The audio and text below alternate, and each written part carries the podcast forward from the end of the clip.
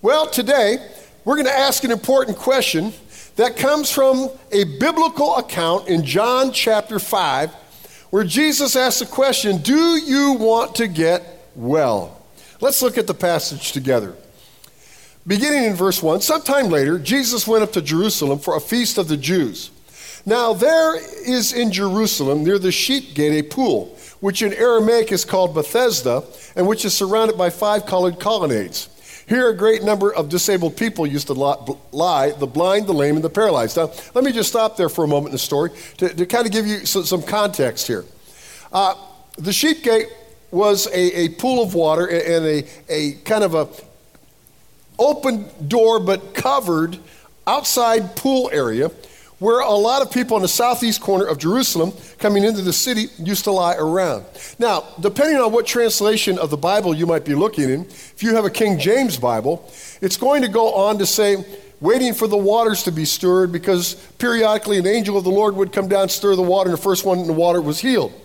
Now, th- that particular phrase and extra verse is uh, not in many of the oldest manuscripts and, and some of the, the more credible manuscripts. What is thought is that that was added later on by scribes in order to, to justify this idea of stirring. But then others hold that the, the tradition was, was true, and that's why they put it in there, was that an angel would stir the water. Now, the pool was a natural spring-filled pool, and uh, it probably had a red tint to it because of the minerals that would come in. But the people believed that this pool had healing powers. And therefore, they would hang around the pool. They would sit around the pool waiting for the water to be stirred, whether by an angel or whether by a force, a surge of water that would stir the pond. And then, as the, the, the theory went, as the tradition went, first one in the pond was healed of their infirmity. So lots of people used to lie around this pool, wait for this occurrence to happen. So one who was there, verse 4, had been an invalid for 38 years. When Jesus saw him lying there and learned that he had been in this condition for a long time, he asked him, Do you want to get well? Now, it seems like a strange question, doesn't it? I mean, he said, Do you want to get well? I mean, the guy's hanging around a pool where people are trying to get well, and Jesus says, Do you want to get well? Well, I want you to hang on to that thought and that question because we're going to come back to it here in a moment. But as the story goes on, Sir, the invalid replied, I have no one to help me into the pool when the water is stirred. While I'm trying to get in, someone else goes down ahead of me. Then Jesus said to him, Get up, pick up your mat, and walk. At once the man was cured. He picked up his mat and walked. Now, let me just pause again to note that when Jesus performed miracles, and the same was true with the disciples who he empowered to, to perform miracles, those miracles were sudden, they were instantaneous. Uh, unlike we see today in a lot of so-called healing things where people kind of struggle up and they take their first you know faulty steps you know or, or whatever. I mean when jesus healed jesus healed. And then also one of the sad things about faith healing through history has been that many faith healers would say of people who did not get healed. What, what did they say about that? They said, well, they didn't have strong enough faith. Their faith wasn't strong enough to be healed. Well, here, this guy had no idea what was about to happen. This, guy, this wasn't a matter of faith. This was a matter of Jesus doing what Jesus was going to do. Now, he had a reason for that that I'll mention later on. So, Jesus then asked the question Do you want to get well? Now, as we kind of dissect this passage today, we have the same question. Jesus asked him the same question for me and you. He's saying, Do you want to get well? I wonder, is there an area in your life that you've been struggling with? That you really want to get well? But you've been struggling with it, and you, you've been unsuccessful. I, I, don't know what it is. Maybe it's a health issue. Maybe it's a diet issue. Maybe, maybe it's a financial issue. Maybe it's a relational issue. Might, might be dealing with some kind of uh, addiction. But do you want to get well? Well, in this story, as we break it down, there's a formula for getting well. And I want to share it with you today because I want you to know that if you're struggling with a situation, and right now you're saying, you know, Pastor, I really do want to get well, you can. Now, let me give you some guidelines on how to do that from this account in John chapter 5. First, if you want to get well, you've got to make up your mind. You got to make up your mind. Again, he went to this man and he said, Do you want to get well? Now, I said in the beginning, it's a strange question. I mean, the answer should be obvious that yes, the man gets, wants to get well, but wait a minute. Now, scripture says this man had been this, in this condition for 38 years. Now, I don't know if he had the condition all his life or, or something had happened to put him in this condition. But for the past 38 years, he was paralyzed. In those 38 years, over those 38 years, he developed a lifestyle that enabled him to deal with his infirmity. Now, think about this. For him to suddenly be well after 38 years of being an invalid brings some challenges with it. I mean, he probably has no skill. How's he going to earn a living? He's been dependent on the benevolence of people who have come and shared food with him and shared money with him and have taken care of him. And now, if he gets well, he's faced with creating an entirely new lifestyle.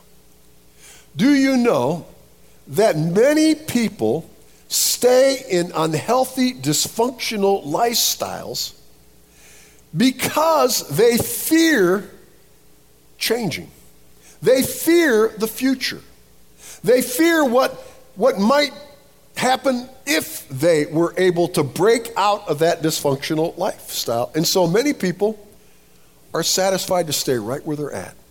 They're not happy, they're not comfortable, they're not at peace, but they have developed a lifestyle that enables them to survive and so, for Jesus to ask this question really wasn't as strange as it would originally appear. He says to the guy, Do you want to get well? And for those of us who are struggling with something today, Jesus says to us, Do you want to get well?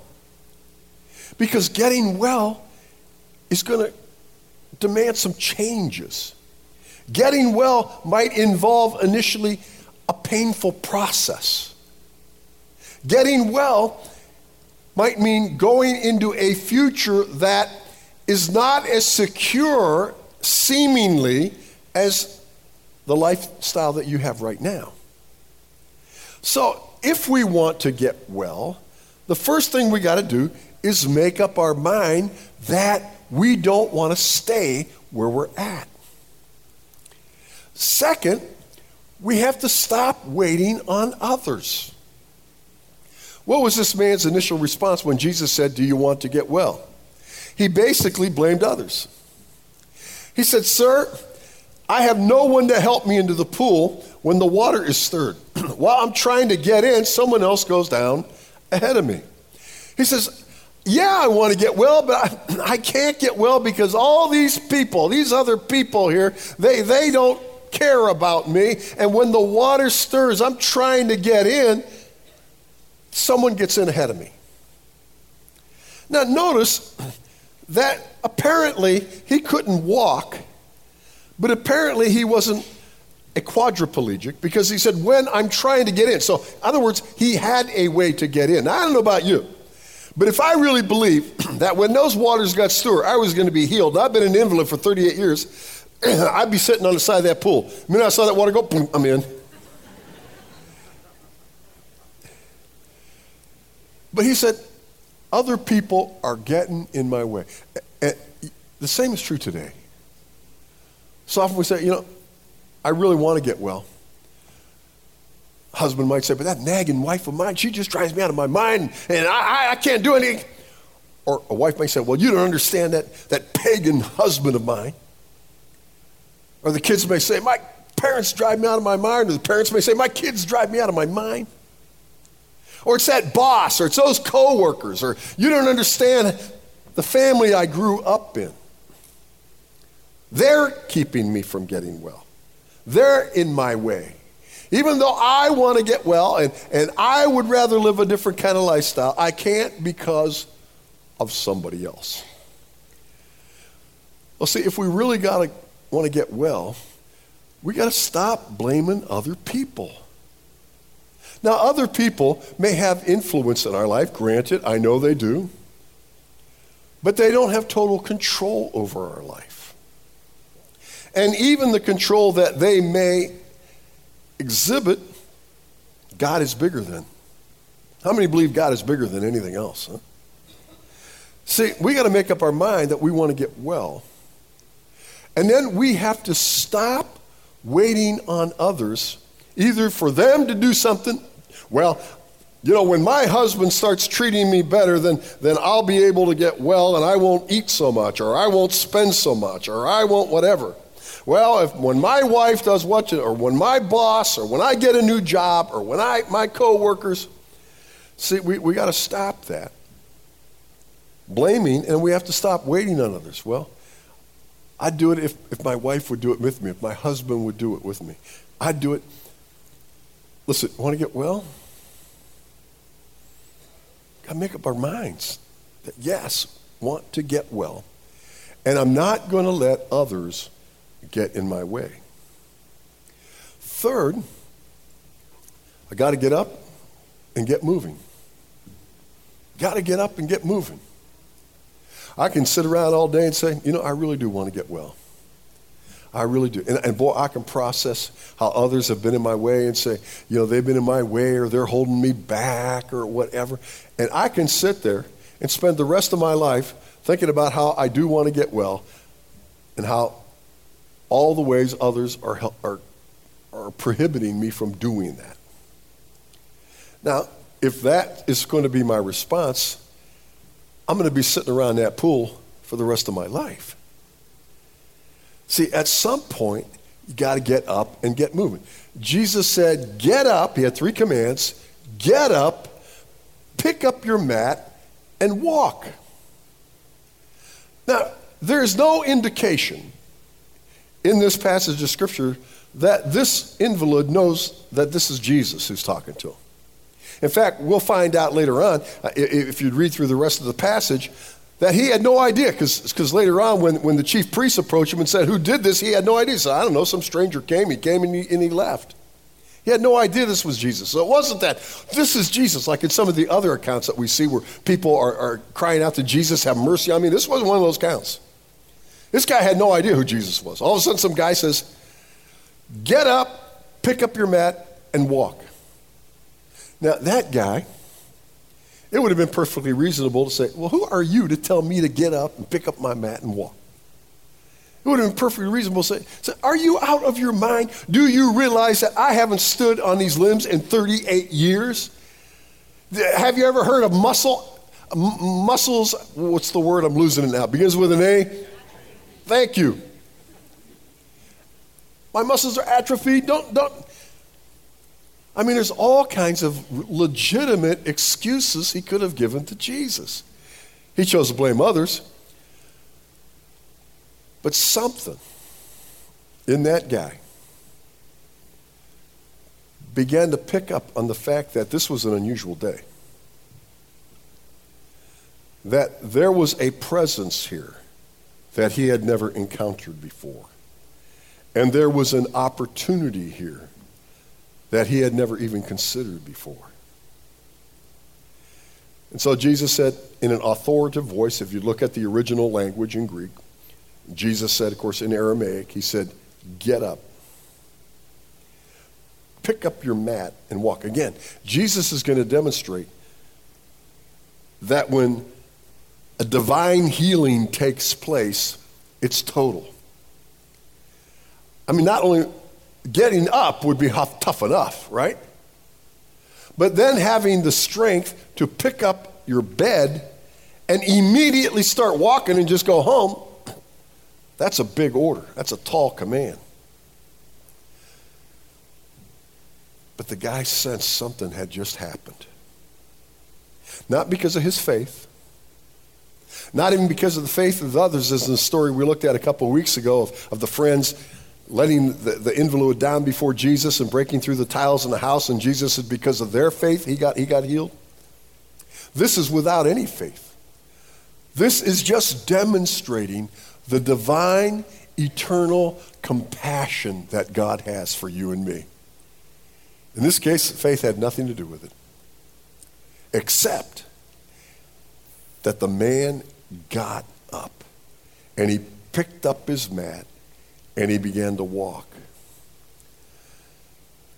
See, as we contemplate our infirmity, whether it be a physical one, whether it be a relational one, whether it be a financial one, whether it be a medical one, as we contemplate our infirmity, at some point we got to stop contemplating it. We got to start doing something different because the definition of insanity, as we've shared before, is what?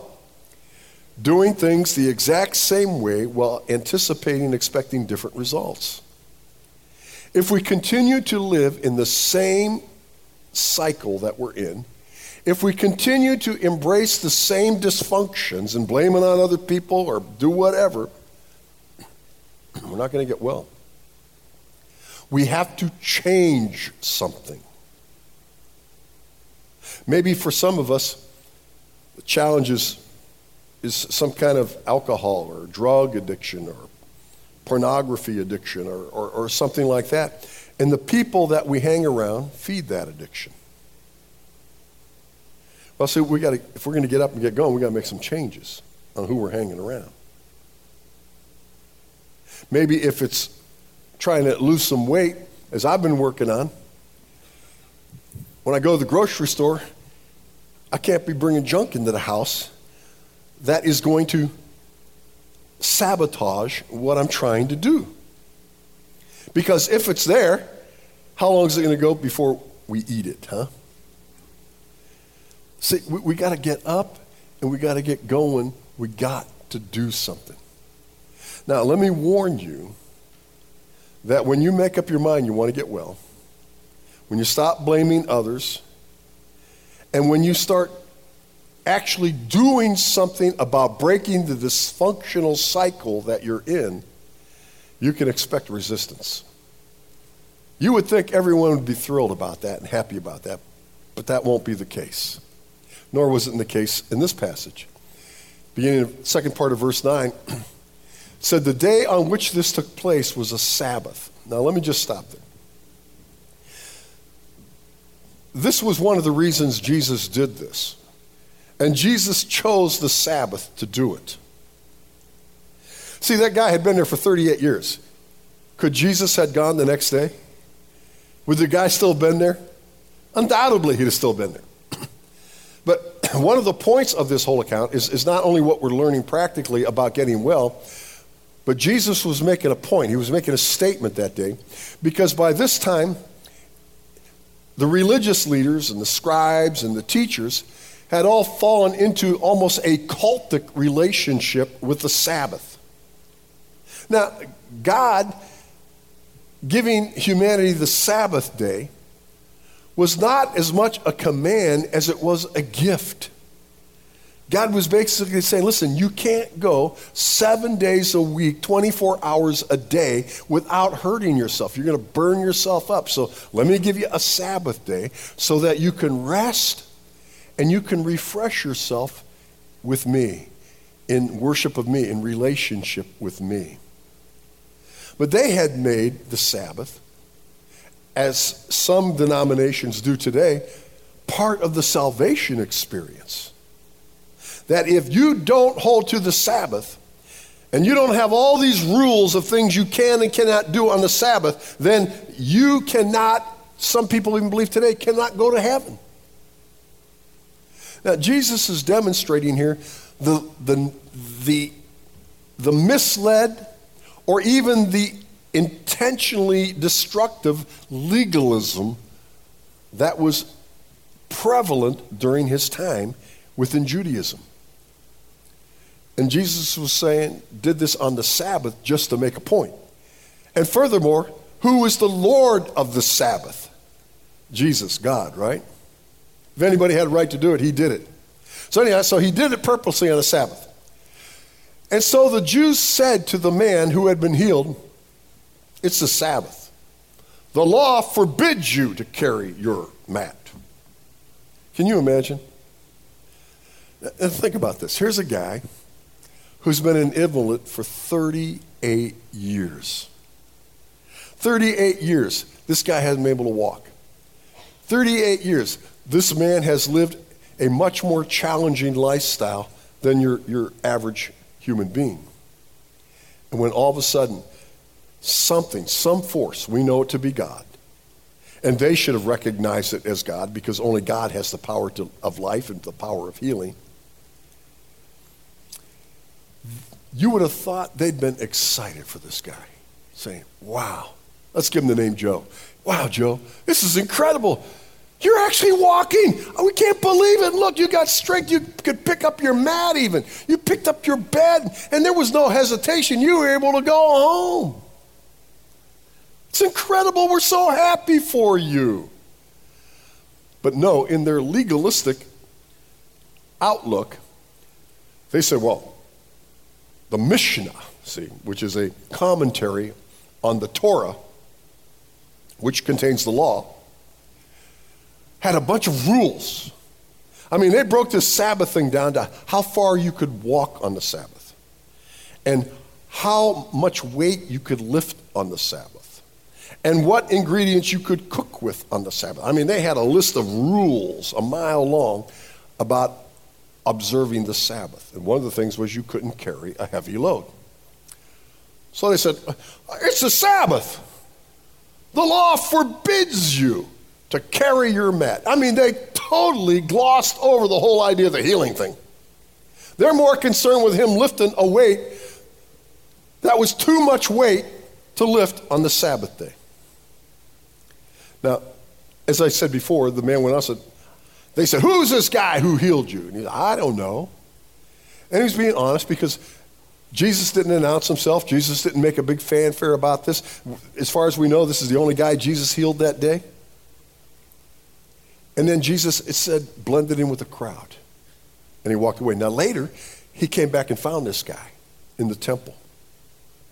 And he said to the guy, You've been healed, sin no more. But at this point, there was resistance. And this guy, unlike the blind man who, who, was, who, was, who was healed by Jesus in another instance, he was very bold about it. He says, I don't know what you guys are talking about. All I know is I was blind and now I'm not. Well, this guy, he was a little bit afraid. He was intimidated by these leaders. And he said, he said, Well, I don't know who the guy was, and this is what happened. It's not my fault, it's his fault. I don't know, you know. But listen, when you make up your mind you want to get well, and when you get up and get moving, you would think people would say, I'm so happy for you. I know you've been struggling with this issue for a long time. Uh, we've been concerned about you. I, I know that, that you, you've been living an inferior lifestyle because of this, and now I'm so happy for you. You're finally up on your feet and you're, you're doing something about it, and, and I'm here for you. And what, what can, but, but that may not happen. Because you are now part of somebody else's dysfunctional cycle in life.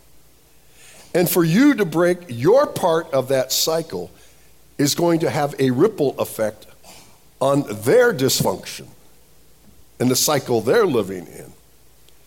And therefore, they're not going to be happy about it. All of a sudden, you're struggling with, with drinking too much. And all of a sudden, you're not going down to the bar after work with your buddies. And all of a sudden, you, come on, what are you doing? Come on, come on down, just have one drink. You don't have to have it. You just come in. Boy, and I mean, they're, they're not going to support you that spouse of yours may not support you because now you're challenging your spouse to make up their mind about their part of this dysfunction. So, know whether they be family members, whether they be coworkers, maybe a boss, whether it be nobody. When you start breaking your dysfunctional cycle and you start doing something to get well, you're going to get resistance. Not everyone is going to be on board with you. So don't be surprised when you get slapped down and everyone's not doing what you expect them to do and saying, cheering you on and so happy for you. But remember, when they do that, it's because you now are in their dysfunctional cycle, and you breaking your dysfunctional cycle is helping, is causing them to re examine their dysfunctional cycle. Finally, got to tap into Christ's power. I love how this passage ends in verse 16, 17. It says, So, because Jesus was doing these things on the Sabbath, the Jews persecuted him. Jesus said to them, My Father is always at his work to this very day, and I too.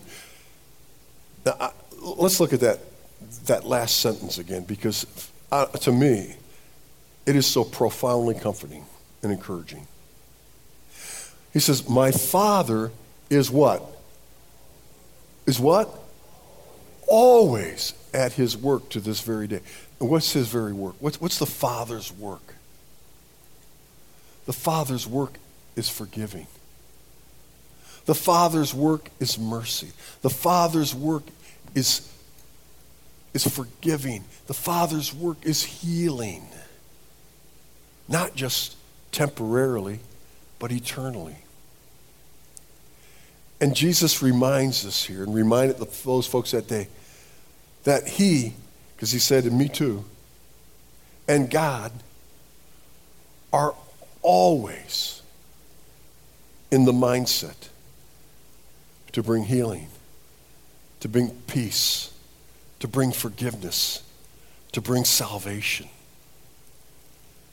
So when you make up your mind that you want to break whatever the dysfunctional cycle is in your life. And you stop blaming others and accept that if there's going to be a change, you're the one who's going to have to act and initiate it. And you get up and you get moving. And you experience some resistance Here's what you hang your hat on. Here's what you put your hope on that you're not alone. No matter how many people are resisting your change, the most important and most powerful force in your life is for you and not against you. That's God. Because He's always at His work of healing. He's always at his work of forgiving. He's always at his work of giving eternal life. So the question that this passage leaves us with today is do you want to get well? Do you want to get well? Here's the formula. Make up your mind. Right now. Right here. Do you sense the presence of God is here to make a difference in your life? And will you, right now, at this moment, say, you know what? I'm not going to live this way any longer. I'm just not going to do it. I'm going to make up my mind. I'm going to stop waiting on others, whether it's to come along with me, to go to Weight Watchers with me, to, to go to some rehab with me, to to I'm going to stop waiting on others. I'm going to stop blaming others. I'm going to get up. I'm going to start moving. I'm going to, start doing something about it today. I'm going to take action. I'm not going to stay in this dysfunctional cycle. Resistance may come, but I'm going to set my eyes, I'm going to set my heart, I'm going to set my spirit on the truth that greater is He who is in me than He who is in the world. Philippians 4:13, read this with me. I can do everything through him who gives me strength. Read it again. I can do through him who gives me strength. And he's always at his work of giving us strength. Let's bow our heads. Right now, if this message has spoken to you, if this biblical account resonates with something in your life, and for some, it may not. But I believe for many it has. The most important part of this message today comes right now. What are you going to do with it? What is the Holy Spirit speaking to you about right now? Father, I pray that this message might have impact on those you're reaching out to right now.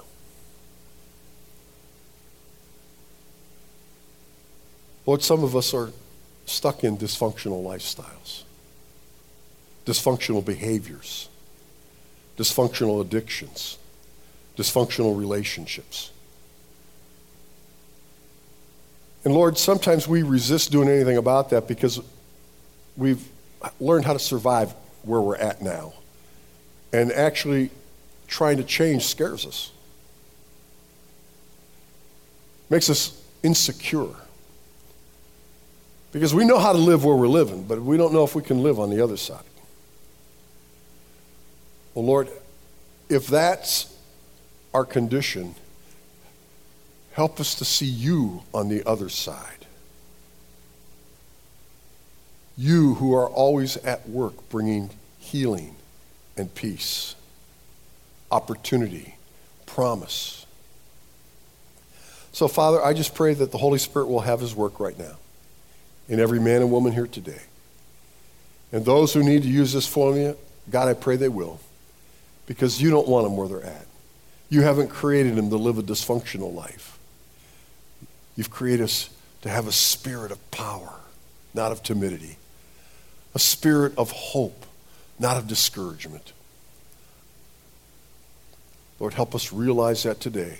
Help us to tap into you, into your word, into prayer, into Christian counselors, into whatever force it is that you have provided us, that we might get up, pick up our mat, and start walking healthy again. In Jesus' name we pray. Amen.